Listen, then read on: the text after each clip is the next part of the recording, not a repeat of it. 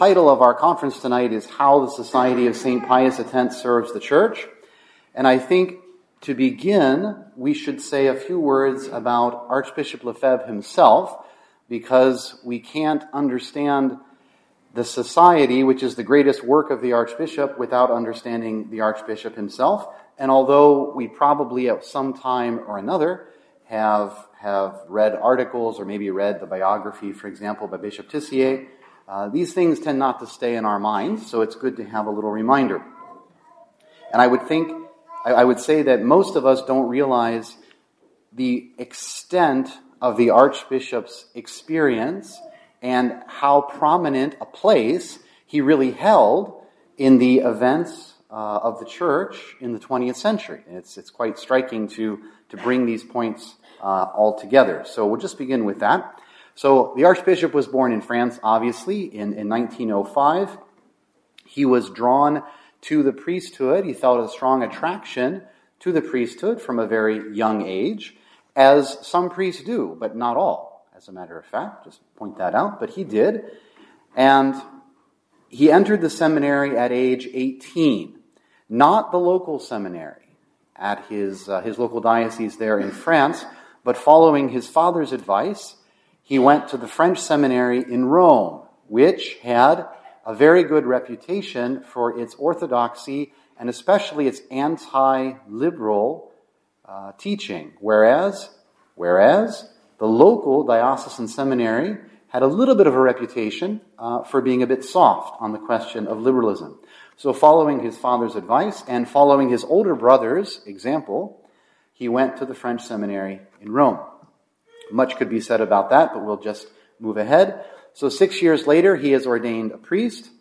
Uh, shortly after that, he completes his doctorate in theology and he begins his pastoral work in the local diocese in the city of Lille, his, his local diocese.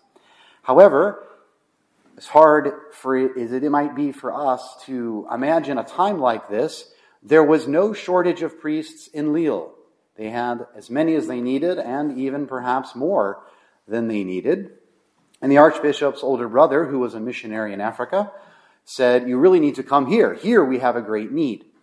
And so, uh, after, after praying about that and thinking about that, he decided to follow his older brother's example, and he joined the Holy Ghost Fathers, uh, a missionary congregation, and he went to Gabon in Africa to begin his career as a missionary. When he goes to Gabon, he is made a professor of the seminary there, which is, of course, beginning of his providential uh, preparation for his life's work. He is then eventually promoted to rector of that seminary in Gabon. Then, some years later, he is called back to France to be made the rector of a seminary in France, in Mortain, uh, right after the, the Second World War. A very, very challenging time, obviously, to be doing anything in that part of the world, but especially forming priests. In 1947, Pope Pius XII appoints him Bishop of Dakar in Senegal.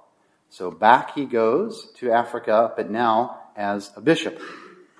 I should just point out, because it's an interesting little point, some of you I'm sure already know, but this is happening immediately after the Second World War. It's just interesting to point out, because it's not always known, that the Archbishop's father, his dad, was a member of the French underground, and he was eventually arrested, sent to a concentration camp, and died in a concentration camp. So it's an interesting detail to mention when people accuse the society of being anti Semitic and pro Nazi and all this sort of thing. Well, uh, the father of our founder died in a Nazi concentration camp. Just a little detail that can be good to mention. In any case, he goes to Dakar as bishop in 1947, and the next year, 1948, he is promoted to archbishop and made apostolic delegate of all of French speaking Africa. So he was now responsible for traveling. He was responsible for, for multiple dioceses in multiple countries. And this, of course, was an enormous work, establishing new mission centers and colleges and seminaries and hospitals and orphanages, dealing with all these different religious orders that were working at this time in Africa.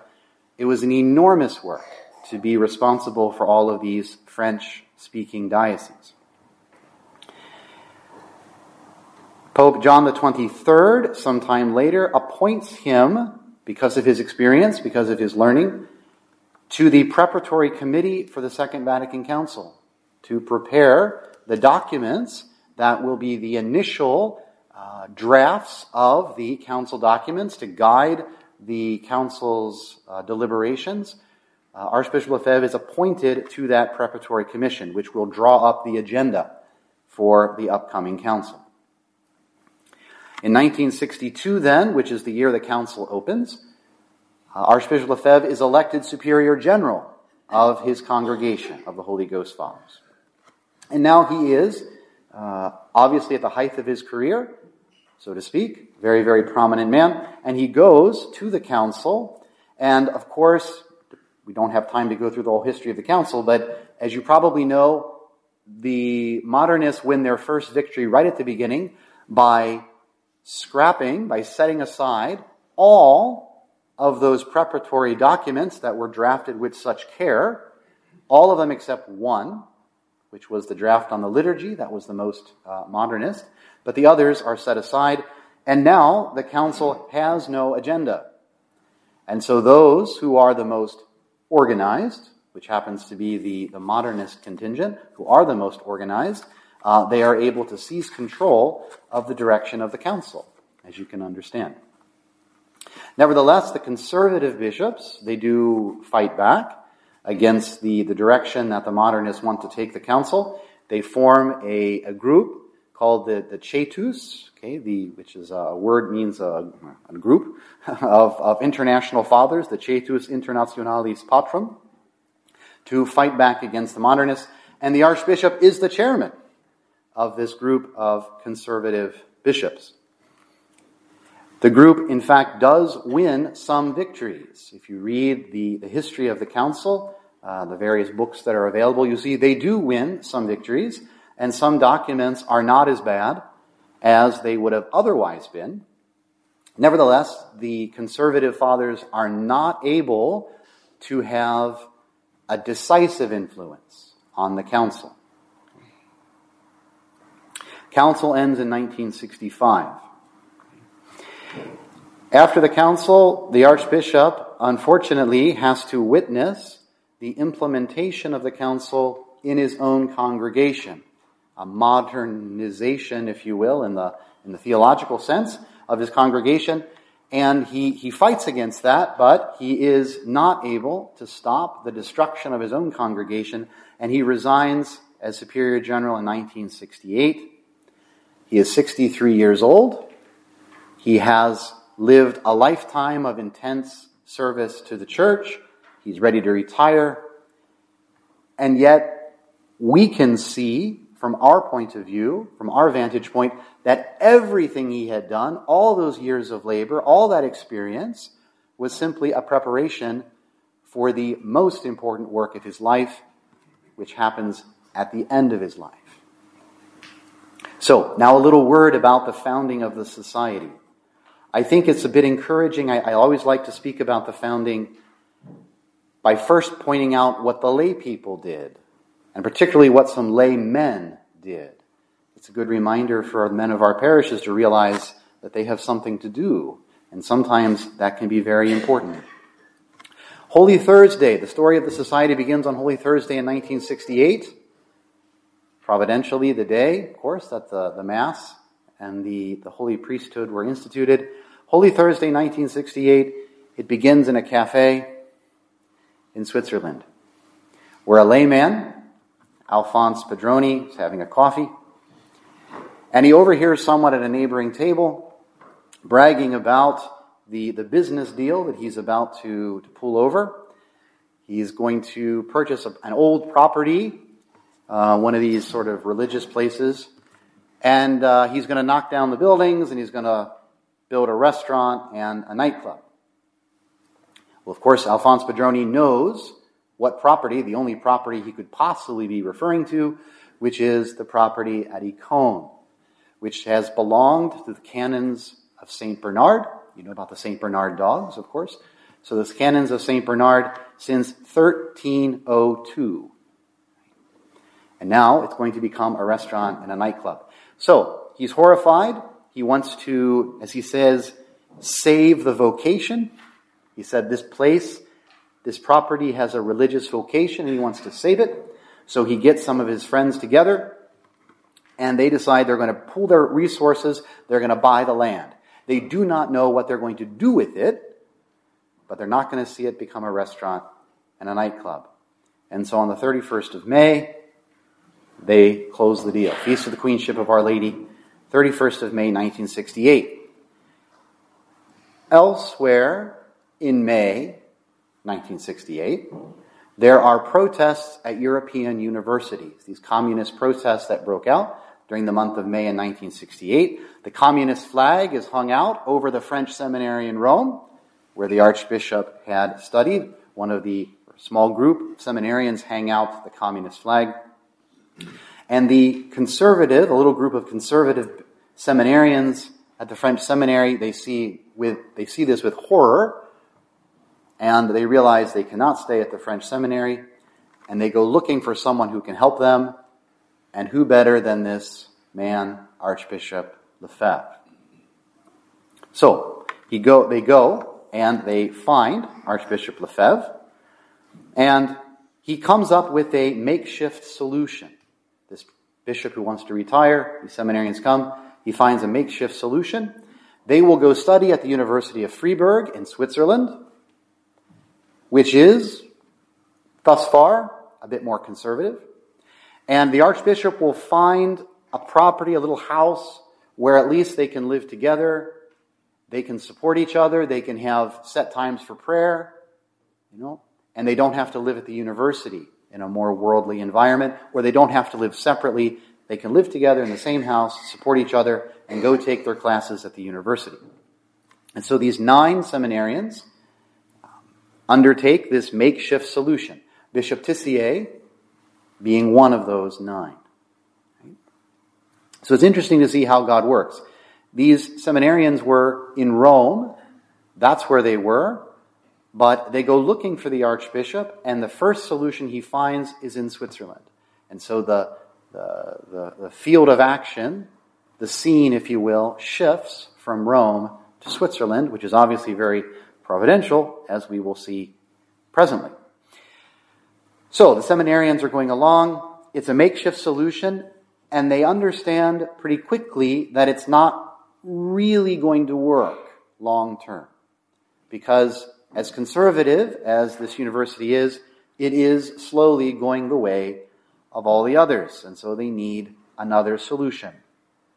And it's at this moment, when the archbishop is looking for another solution, that those five Swiss laymen find out that he's looking for a solution and they approach him and they offer to him Econe.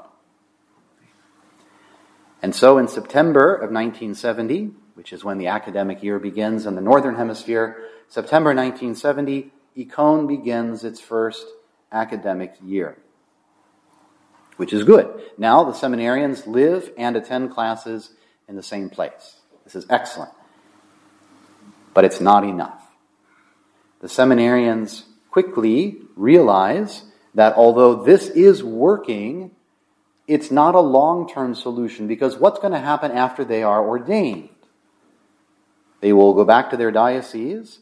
They will either not be accepted by their bishops at all, or they will be accepted and not permitted to minister, to, to live their priesthood, and to have an apostolate the way they were formed to do it. They've been formed in the mind of the church, and they're not going to be allowed to live as priests according to the mind of the church.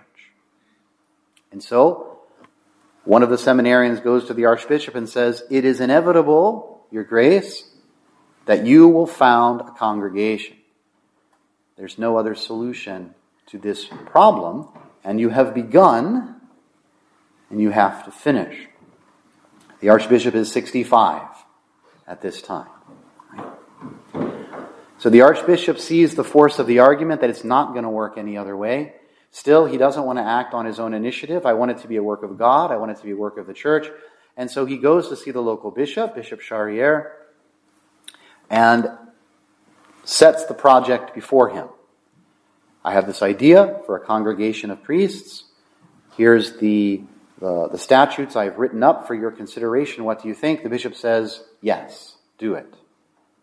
And so on the 1st of November 1970, Society of St. Pius X is born.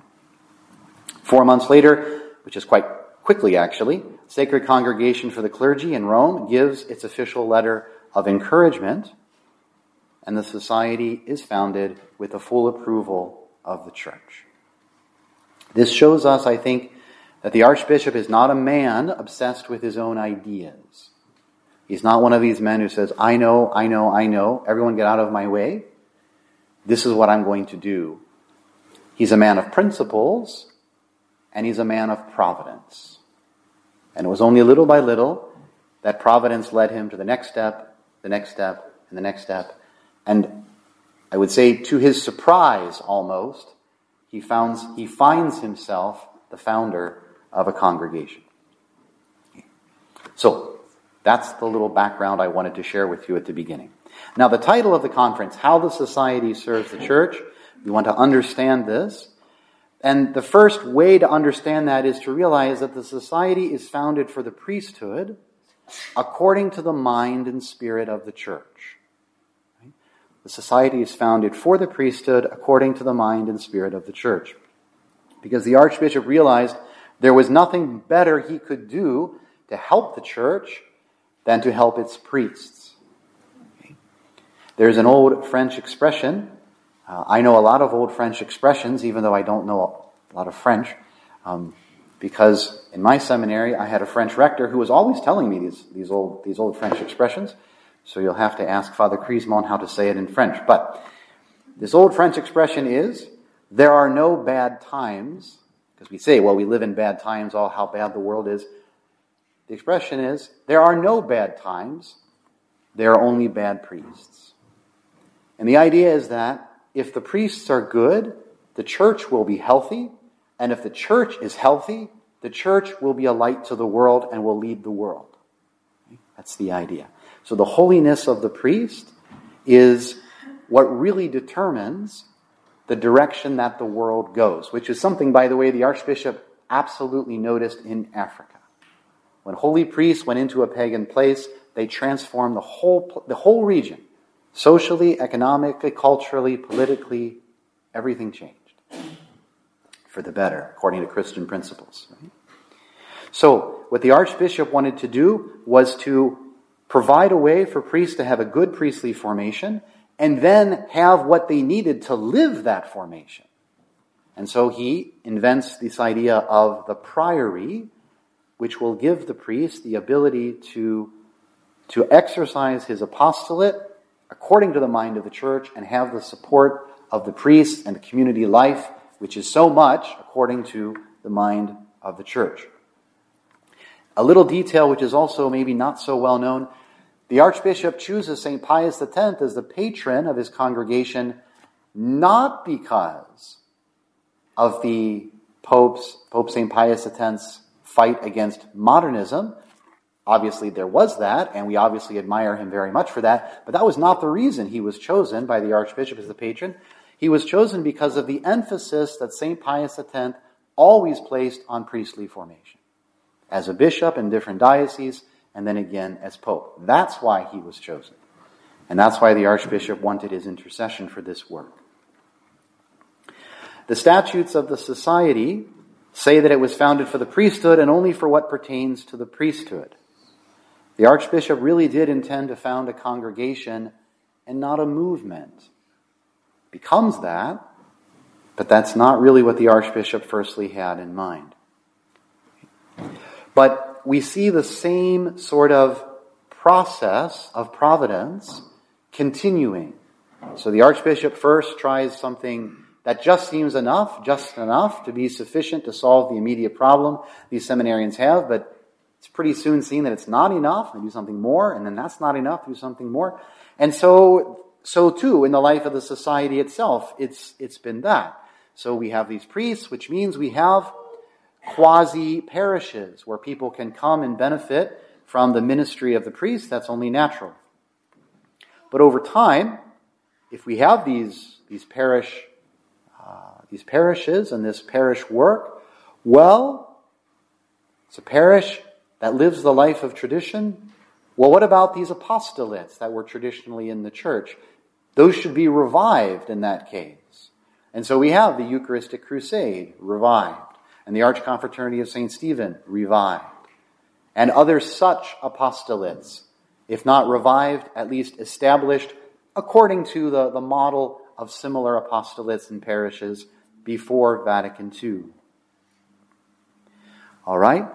Uh, if we have parishes and I have these children, I'm trying to educate them in the faith, where do they go to school?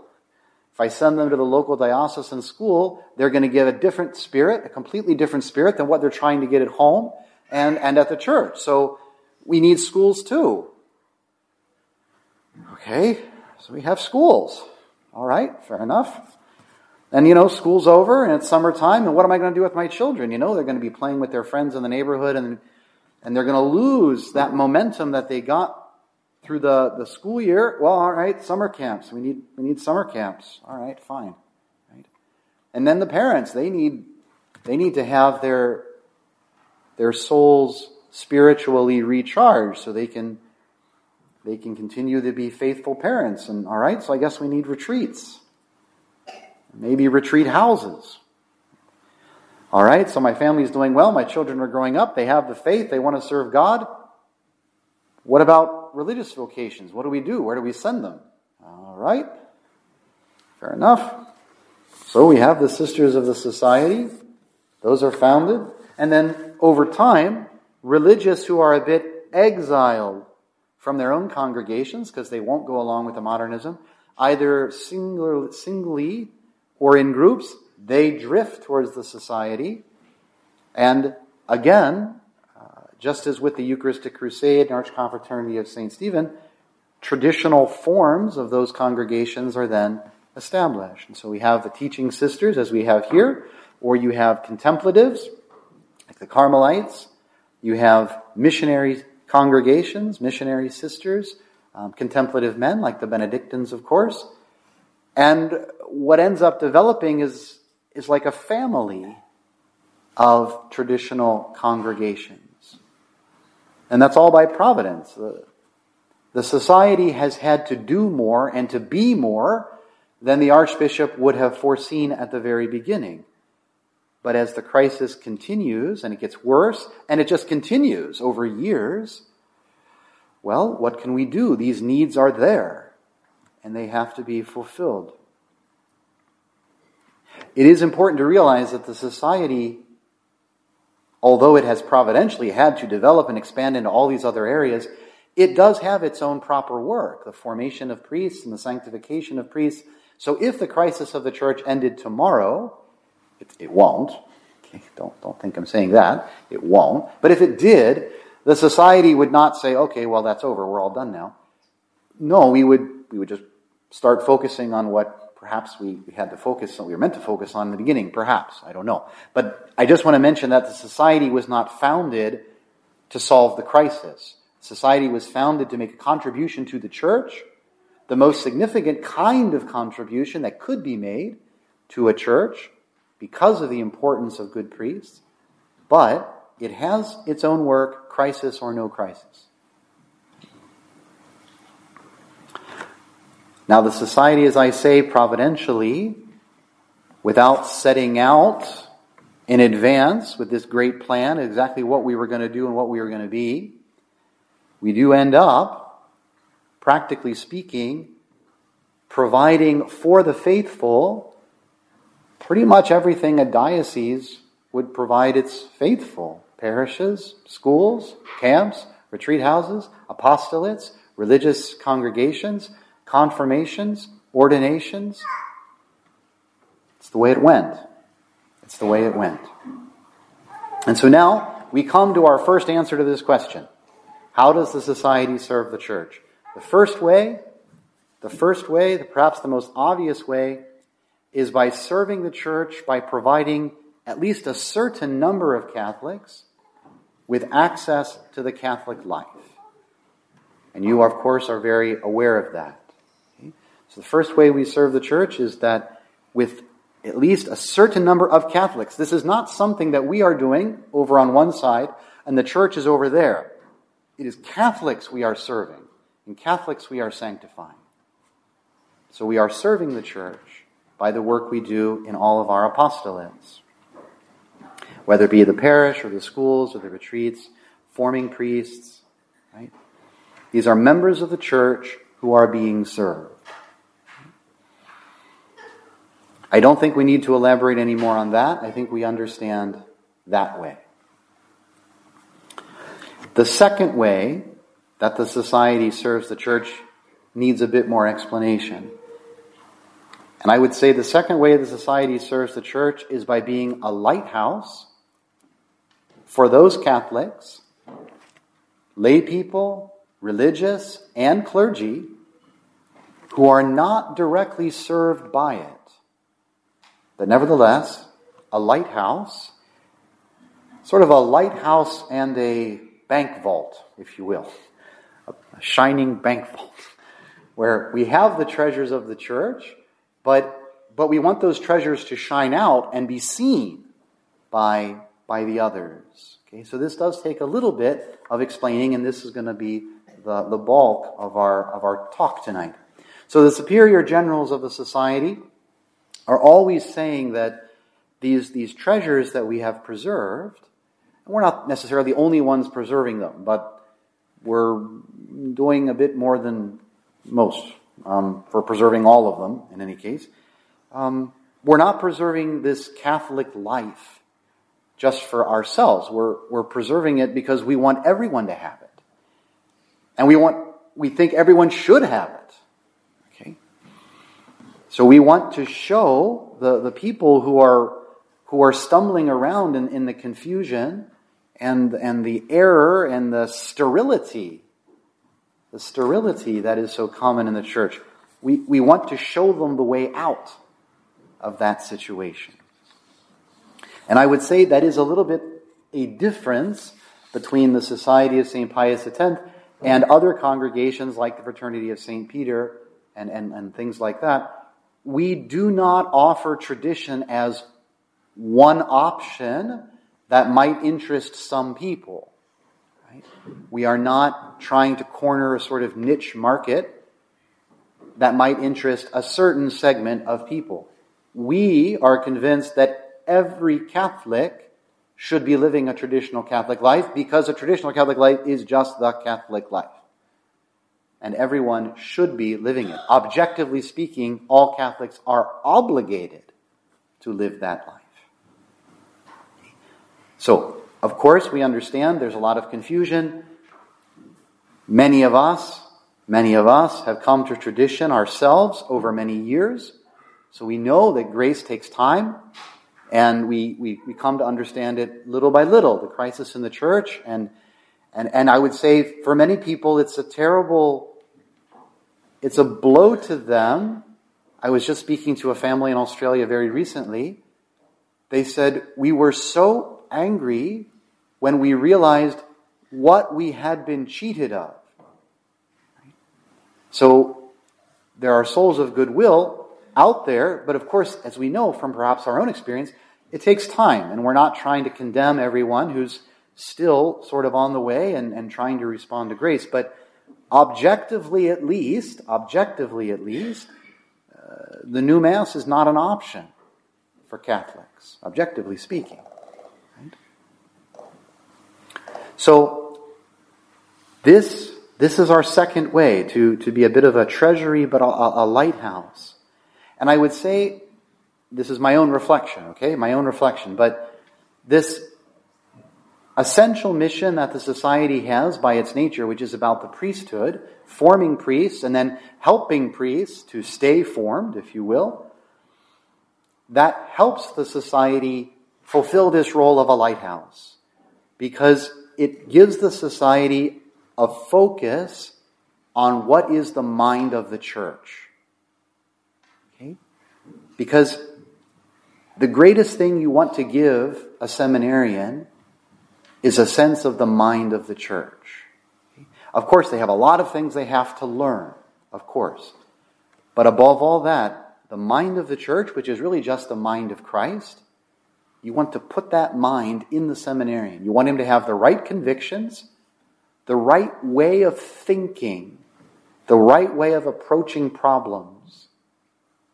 And of course, a conviction that holiness is what is most important and that progress in holiness is what life is all about. All of these things, the mind of the church, that's what you're trying to put into the seminarian. And because that is our first work, it really does um, help us in this providential mission to be a lighthouse because that is what the world needs. That is what Catholics need the mind of the church. Right? Archbishop Lefebvre, as a, as, a, as a detail, he said it's possible to believe like a Catholic and think like a Protestant. Right? I believe everything, but the way I approach my life is much more Protestant, actually. And that's, that's not, yeah, I would say in Anglo Saxon countries it's especially a tendency because we live in a Protestant culture. We do. Okay, well, even you might say we, it's not even Protestant anymore, it's, uh, it's post Christian. But in as much as it's uh, Christian at all, it's, it's a Protestant Christianity that we, we live and breathe when we step outside of our own properties. So it is very easy to believe like a Catholic and think like a Protestant. There are lots of examples that I could give, just a couple of simple ones. I don't know if you know what a, a Denzinger is. A Denzinger is a, is a book which is simply a compilation which some very scholarly man with a lot of time uh, put together. It's a, a compilation of the most important, or what it seemed to this man, the most important um, quotes from councils, quotes from encyclicals, and whatever. And it's put in a book, and it's it's got a very nice index. So if you want to to know, okay, a teaching of the church on the Holy Eucharist, you go to the index, and it, it gives you all the different uh, paragraphs of all the different councils, encyclicals that are the most important on the Eucharist. It's very, very useful as a reference book and a study tool. But you certainly encounter souls who go and order their Denzinger online and bring it home, and they live their Catholic faith sola Denzinger. So, not sola scriptura, sola Denzinger. But they do exactly the same thing, right? They want to know something, they pull it off, they look it up, and they interpret it as they want. And Father says, Yeah, but yeah, but theology teaches, don't talk to me about theology. I, read it right there. I, the letter says that. Like, yeah, but, but you know the, the origin of that expression. And you see there was this debate between, no, no, it says that. And I know what that means. Just like a Protestant does, call no man father. It says right there. So, what do you call your father? Dad. So Sola Denzinger, okay, that's one example. You have people who have, I'm sure you've met people like this, maybe some of you are like this. Lucky for you to be here then, to hear this. People with very independent spiritualities, right? I have decided that I have this spirituality and I'm going to sanctify myself in this way. And this person, who's usually extremely enthusiastic about this and tells everyone, eventually it gets to the priest, and the priest is like, but, but that's not how it works.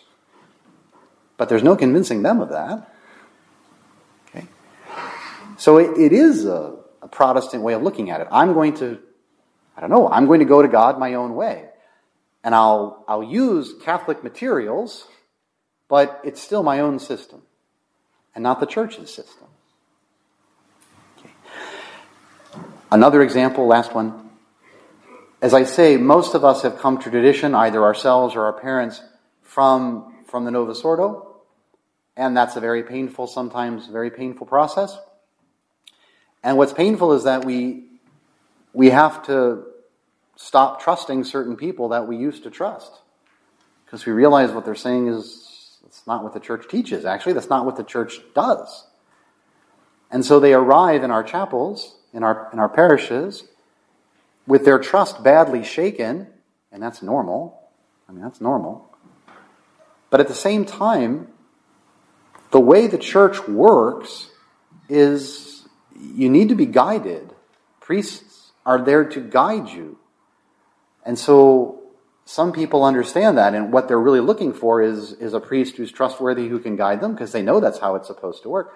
But some people find it very, very hard to ever allow a priest to guide them after that psychological trauma of having to leave their local parish. But the way God has set it up is the way God has set it up. And, and you are going to need a priest to guide you. You are. So the mind of the church is really what we need because if it's hard in the current chaos to even know one's faith, as we know it is, I was speaking to uh, someone just yesterday, I think, and we were talking about how with each generation, every generation is a blank slate. It's a blank piece of paper. They don't know anything. You can come from the best family in the world, Catholic family, and if you don't teach your children, they aren't going to know because they come into the world knowing nothing. Everything has to be passed on with every generation. And that hasn't really happened the way it's supposed to. So it's hard enough to know your faith, but to know the mind of the church and to live that mind of the church is much harder. To think like a Catholic is much harder than believing like a Catholic, as hard as that is in these days. But because the society, its, its mission is really, firstly, to put that mind into its priests, the other apostolates that we end up providentially having to do benefit from that focus on giving the mind of the church. And I'll give you a few examples. Okay? Although you've perhaps never noticed, the priests of the society, when they teach the faith, they teach the common teaching of the church. Okay? So there are some points in, in theology which are debated, okay? And the church hasn't, you know, settled them definitively. So one theologian may say this, and another theologian may say that. But there is a common teaching on those points. The teaching which is taught by most theologians, taught by most popes, as it were. Okay? And the society is very careful to give that teaching to its seminarians. And then it's when those seminarians become priests, they give you that teaching. Okay? So it's something that you may not have noticed. You might have thought, well, it's, uh, I just thought that's the only thing you could believe. Well, there is that one Spanish theologian over there who has another idea. But this is the common teaching of the church. And that's a big help. It's the common teaching for a reason, because it gives the best solution to the most number of questions. So what you receive puts you in the mainstream, not of today, but the mainstream of Catholic thought before Vatican II, that's what you get. mind of the church, a love for the liturgy, and a sense that the liturgy is the primary instrument of the apostolate. Okay? We hope that we give you that. We try to give you that. Um, we try to give you, although it's hard, because there's a lot of other things we have to give you, a sense of the liturgy's doctrinal richness. If the faithful before Vatican II had had that conviction, if that appreciation of the, of the Mass and the liturgy, for all of its doctrinal richness, I think the new Mass would never have gotten off the ground. More people would have said, no, not doing that. Right? So we try to give you that. A fascination with its beauty, yes, its beauty is important. Its beauty does form the soul. Mother Janet Stuart, in a quote that I like to tell everyone, uh, Mother Janet Stuart, a sister, Mother General of the Sacred Heart Sisters, and a wonderful lady. Um, she died the same year as St. Pius X. She said that beauty forms the souls of children the way suffering forms the souls of adults, which I think is an interesting point. Okay. Any case, so it is beautiful. We want to give you that sense of it, but of its doctrinal depth, right? Mind of the church. Knowing and using solid spiritual principles to continuously improve we really do try to teach you that there's a system to this. There's, there's laws that govern the progress of grace in a soul. It's not willy nilly, it's not a lottery that people become holy. No, grace is a real thing. And it grows in certain ways, and there's obstacles that need to be overcome, and snares that need to be avoided, and things that need to be done to feed that life of the grace. And we give you that. And we give you, I hope, one of the reasons I come to visit is to make sure it's being done. We give you, I hope, an expectation that you're meant to get better. Our life is to grow. Right? Life is growing, right?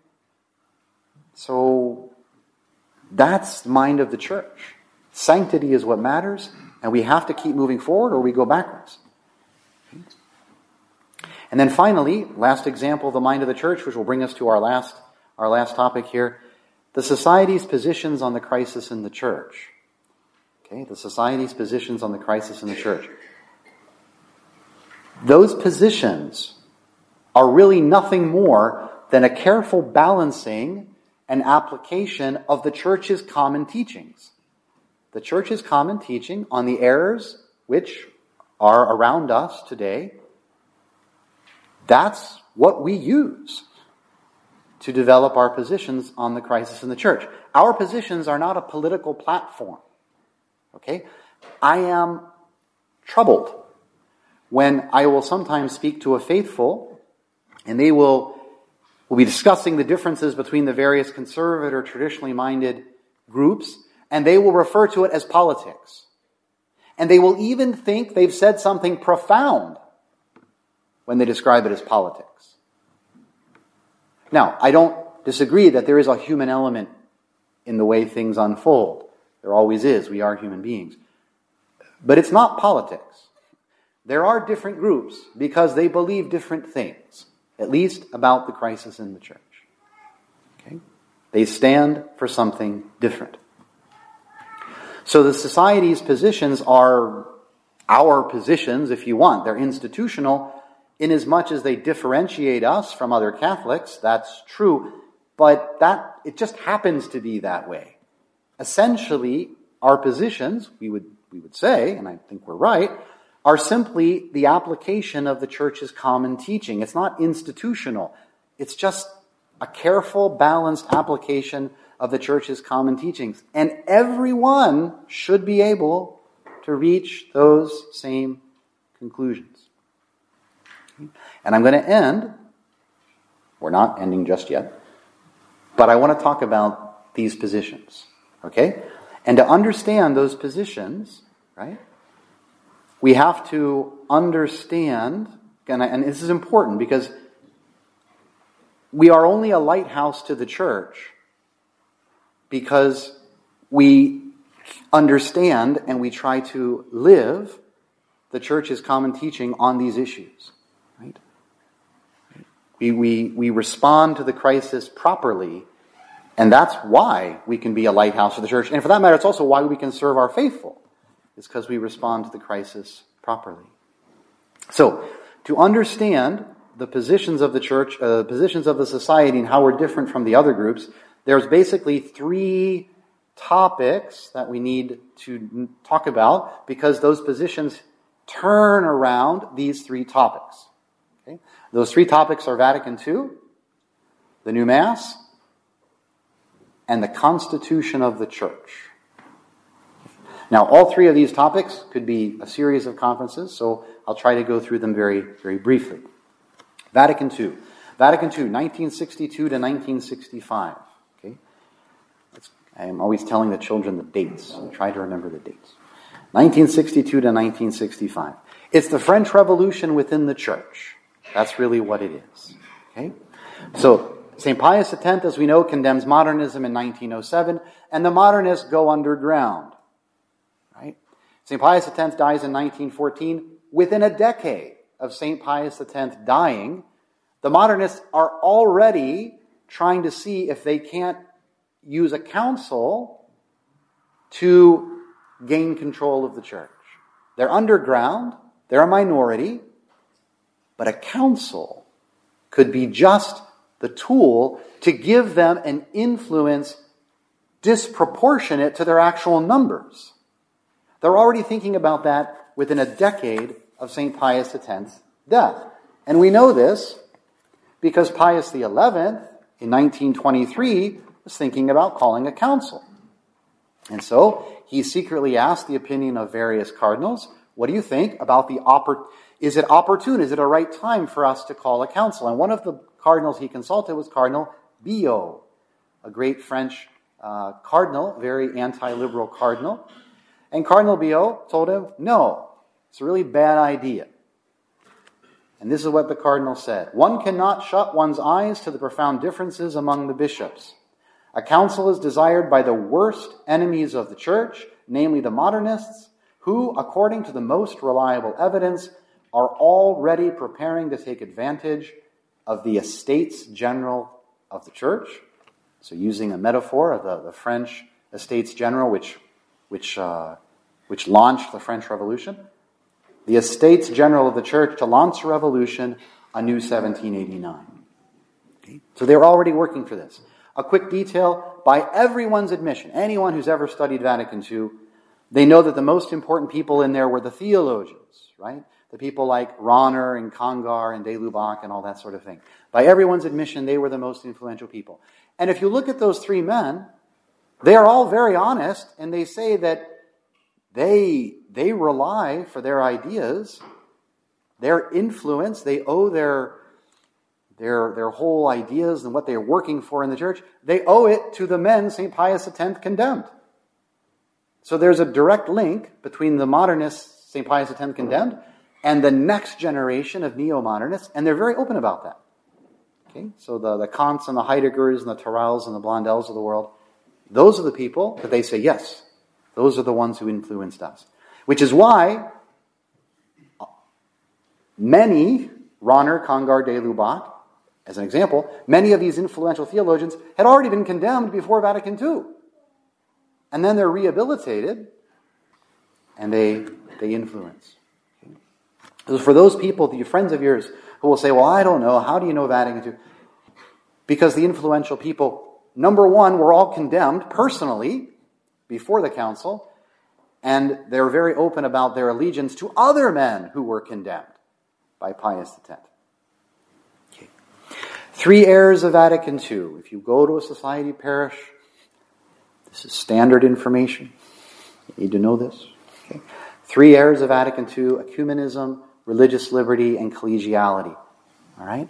So, ecumenism, you know what that means this idea that any religion will do, any religion is more or less true and a, and a way of salvation. Right? So, we need to dialogue, we need to learn from each other, you know, and not pretend like we have it all straight because the Holy Spirit uses everything right? Including false religions, right? Ecumenism, religious liberty. The, the state should be secular, right? There should not be any Catholic states.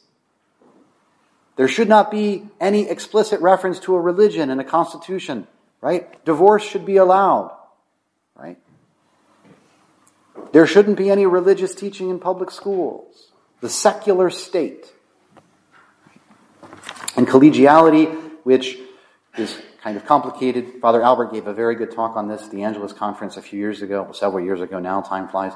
But basically, um, the church is not a monarchy, which is what it is, okay? The Pope, right? The church is more like a democracy, to put it simply. Okay? So, three errors of Vatican II.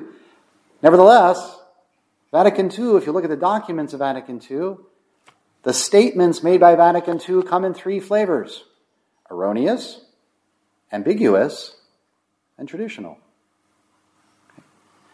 Don't oversimplify things. Not every word in Vatican II is false. Don't oversimplify things.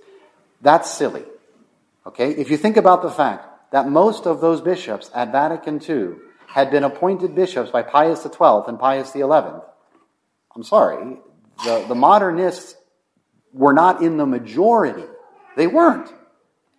They were influential, etc. But the idea that the majority of bishops appointed by Pius XII and Pius XI would have gone along with documents that were heresy from start to finish, that's kind of silly. That abstracts from the history too much. And it also forgets the work of the Archbishop himself. So the Archbishop and these other conservative bishops were working to improve the documents. And they did have some victories. Okay, so don't oversimplify things. The documents are erroneous in some places, ambiguous in a lot of places, and in some places they're quite traditional the way it goes. Right? But the insistence that Vatican II does contain errors is one thing that distinguishes again the society from groups like the Fraternity of St. Peter, etc. Okay?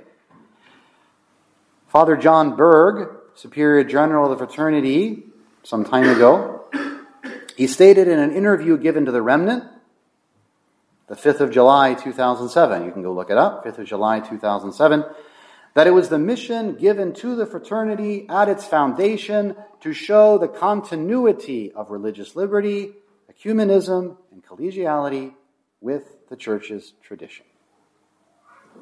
I was shocked he was so open about it, but he was. That's the mission given to the fraternity at its foundation, to show that these are not errors. These are, in fact, consistent with the tradition of the church. So, the little word about Vatican II. The new Mass. Obviously, we could talk about this for a very, very long time. But, quickly, the Society's position on the new Mass, we, we can't do any better than the classic statement from the Ottaviani intervention. The classic statement, right? So, the famous um, study that was done. Again, the Archbishop was involved in that as well. But Cardinals Ottaviani and Bacci, they write a letter to Paul VI, and they say that the Novus Ordo Missae, the new Mass, represents both as a whole and in its details a striking departure from the Catholic theology of the Mass as it was formulated in session 22 of the Council of Trent. The new Mass represents a striking departure in its, as a whole and in its parts from the Catholic theology of the Mass as formulated by the Council of Trent. The problem is this new rite of Mass, right? According to these cardinals and according to the society, this rite of Mass, when we say a rite of Mass, we mean the prayers, the, the gestures, the rubrics, okay? Those prayers and gestures and rubrics, they do not come together to form an expression of the theology of the Mass as the Council of Trent taught it. Right? The, the rite of Mass fails to even express the Catholic faith about the Mass itself, about what the Mass is. Propitiatory sacrifice in which Christ is present as a real victim, offered, you know, by, only by a priest can offer it, etc., etc. The rite of Mass doesn't express what the Mass even is, much less other things, other doctrines of the faith. And the Mass has to express the faith. It, it is. That's, that's what liturgy has to do. It's in the nature of, of liturgy. And so, since it does not do that, even if the consecration might be valid, it might be, but the rite of Mass does not do what the rite of Mass is meant to do. It is defective. And so, objectively speaking, position of the society, objectively speaking, no Catholic should take an active part, an active part, in the new Mass. Okay? You can, if you have a, a good reason, you're your, your mother dies and she's Novus Ordo, you go to the Mass and you, you stand and you sit and you kneel. But you don't go to communion, right? You don't do a reading, right? You don't bring up the gifts and all that sort of business. This is not the position of Fraternity of St. Peter and the other groups. It is not. Okay? Fraternity of St. Peter does maintain, and these other groups, maintains the church's liturgical traditions intact because these rites are its charism, as, as they say. This is this is our way to serve the church. But it's not necessarily for everyone. Okay? I just give you a little quote here because I we could go on and on, but I, this is good for you to know. All right? In the apostolic, the letter of John Paul II, Ecclesia Dei et right, is the, is the document he wrote after the consecrations in 1988. Okay? It's when he tried to say that the archbishop had done a schismatic act. Okay? Ecclesia Dei Afflicta, right? And he said the reason for this schismatic act, as he said it, was because the society was refusing to accept living tradition, which is quite true. We were not accepting living tradition as they modernists understand it, as John Paul II understands it. Okay? Also, on the 10th anniversary of Ecclesia Dei Afflicta, okay, John Paul II expressed what his intention was in issuing that decree. Okay, he says, quote, while confirming the good based on the liturgical reform, wished by the Second Vatican Council and initiated by Pope Paul VI. That's the new Mass. The Church grants also a sign of understanding to those persons attached, question of feelings, attached, to certain previous liturgical and disciplinary norms. That would be the Mass of all time. So Ecclesia Dei Afflicta says society is wrong because it doesn't accept living tradition. And ten years later, John Paul II says the purpose of Ecclesia Dei Afflicta was not at all to second guess the new Mass, but to, yes, to do something nice, a gesture of understanding to the people who are kind of attached to what we used to do. Point of mentioning this is because the constitutions of the Fraternity of St. Peter assert that the fraternity is, quote, founded in the spirit of the apostolic letter, Ecclesia Dei Afflicta. Unfortunately, Ecclesia Dei Afflicta is not a charter for a principle based position on the crisis in the church. I'm just pointing out, I'm not criticizing the group because of its personal whatever. There are many, many good priests in the Fraternity of St. Peter who don't actually believe what the Fraternity of St. Peter stands for, as a matter of fact. And I'm also not criticizing them because they are recognized by the church and they're legal. That's not a problem. The problem is the positions they adopted in order to get that approval, which are contrary to the mind of the church and just contrary to fact. Almost done. Almost done. Last thing constitution of the church. Maybe you never thought of this before, but the church has a constitution. It's not a written constitution, but, but it is true that our Lord founded it in a certain way. It is what it is. Our Lord knew what He wanted it to be. It has certain powers, right? Right? It has, um, well, has a lot of things, right? It has certain powers, certain ways of, uh, a certain structure with the Pope at the top, right? Et cetera, et cetera. Okay? But fundamentally, the church is a truly visible society. It is a real society and it is visible under a visible head, the Pope. And it's not visible because you have, you know, bodies and you're visible and I can see you. That's not what we mean when we say the church is visible. We mean the church is an organization and as an organization, you can see it. You can, you, you can recognize it it's it's like a, it's like I mean to take a silly example, it's like a, it's like a club, a soccer club or whatever. Okay, you yeah you know what it is, you know how it's organized, you know who its members are. It's a it's a society, and the church is like that. Okay, it's a visible organization. And traditional theology, the common teaching of the church, emphasizes this visibility because it's not what the Protestants think. So it's a, it's a contrary, um, it's a contrary teaching to what the Protestants think. And more specifically, not only the common teaching of the church, but the anti-modernist theologians just before the Second Vatican Council, they emphasized the visibility of the church because they were criticizing ecumenism.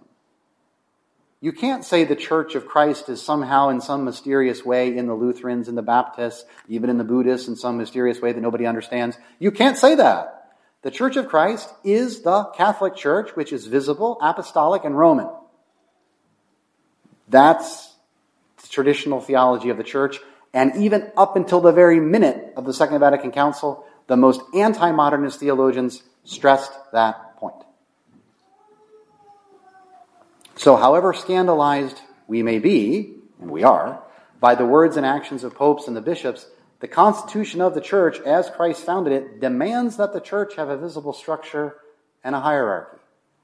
And if Pope Francis is not the Pope, the same reasons that people argue that, okay, I'm not criticizing the people, I'm saying I, I think their arguments are not consistent with the common teaching of the church. But the reasons they argue that could just as well be used against all the diocesan bishops in the world, pretty much. It's not just a question of whether the Pope's the Pope. Those same arguments would disqualify the bishops of the church as well. So there is no hierarchy at all anymore, if the Sede Vacantists are right. In which case, the church has failed, or the church has evolved.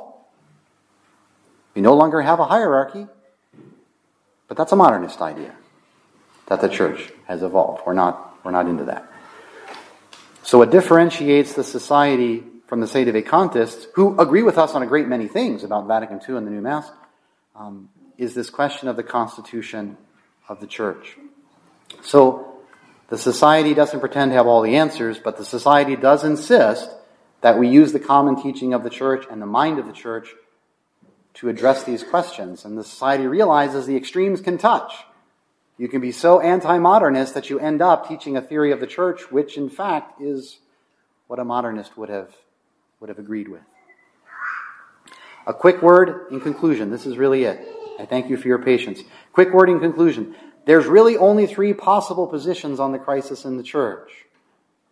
You have the Ecclesia Dei, the fraternity position, which is things are not as bad as the society, and for that matter, the Sede Vacantists, say. The problem is certain abuses. It's not Vatican II in itself. The Pope can be obeyed in everything without violating any kind of a principle. That's one position. The crisis in the church is not as bad as the society says or the state Sede Vacantists say. We can follow Rome without compromising on principle in everything. And for that matter, we can put Novus Ordo faithful in this same category. That's, that's also what they think. Or you have the Sede Vacantists who say things are as bad as they seem. They definitely are. And Vatican II is the problem. And we cannot obey Rome, at least not in everything, without violating a principle. In fact, things are so bad that it can't be the Pope doing these things. There's no Pope, there's no hierarchy. That's the second theory. Or you have the society. Things are as bad as they seem. Vatican II is the problem. We cannot obey Rome in everything without violating a principle. But the Sede Vacantist arguments are not consistent with the constitution of the Church. So we have to recognize the Pope but disobey as necessary when he commands something that violates a principle. I point out that these are really the only three possible positions, and the resistance tries to make a fourth position. But it doesn't really exist. They recognize the Pope and the bishops as the Pope and the bishops, but they assert you cannot have anything to do with them. Now, I don't deny at all that great prudence is needed, certainly when dealing with the Pope and the bishops. But you cannot say that as a matter of principle, we do not have anything to do with the Pope and the bishops of the Catholic Church. That's not a Catholic position. It's an understandable one. Psychologically, I understand live in traumatic times, but it, you can't say, as a matter of principle, I refuse to have anything to do with the real hierarchy of the Catholic Church. So hopefully this helps you understand where the society is situated within the range of opinions, and therefore how the society serves the church in trying to serve souls, the souls directly in its care, and the souls outside, so to speak, by being a bit of a lighthouse and a treasury, which we, we, we try to give what we have. For the rest, I refer you to Father Pagliarani's recent letter about purity which is a good reminder that we need to be striving after sanctity. We have to be letting the faith penetrate deeper and deeper into our soul, converting our soul bit by bit. If we want to keep the mind of the church, if we want to have the mind of Christ, we, have to, little by little, purify our soul. Our whole soul has to be more and more like Christ if we're going to hold on to the mind of. We'll end with a prayer.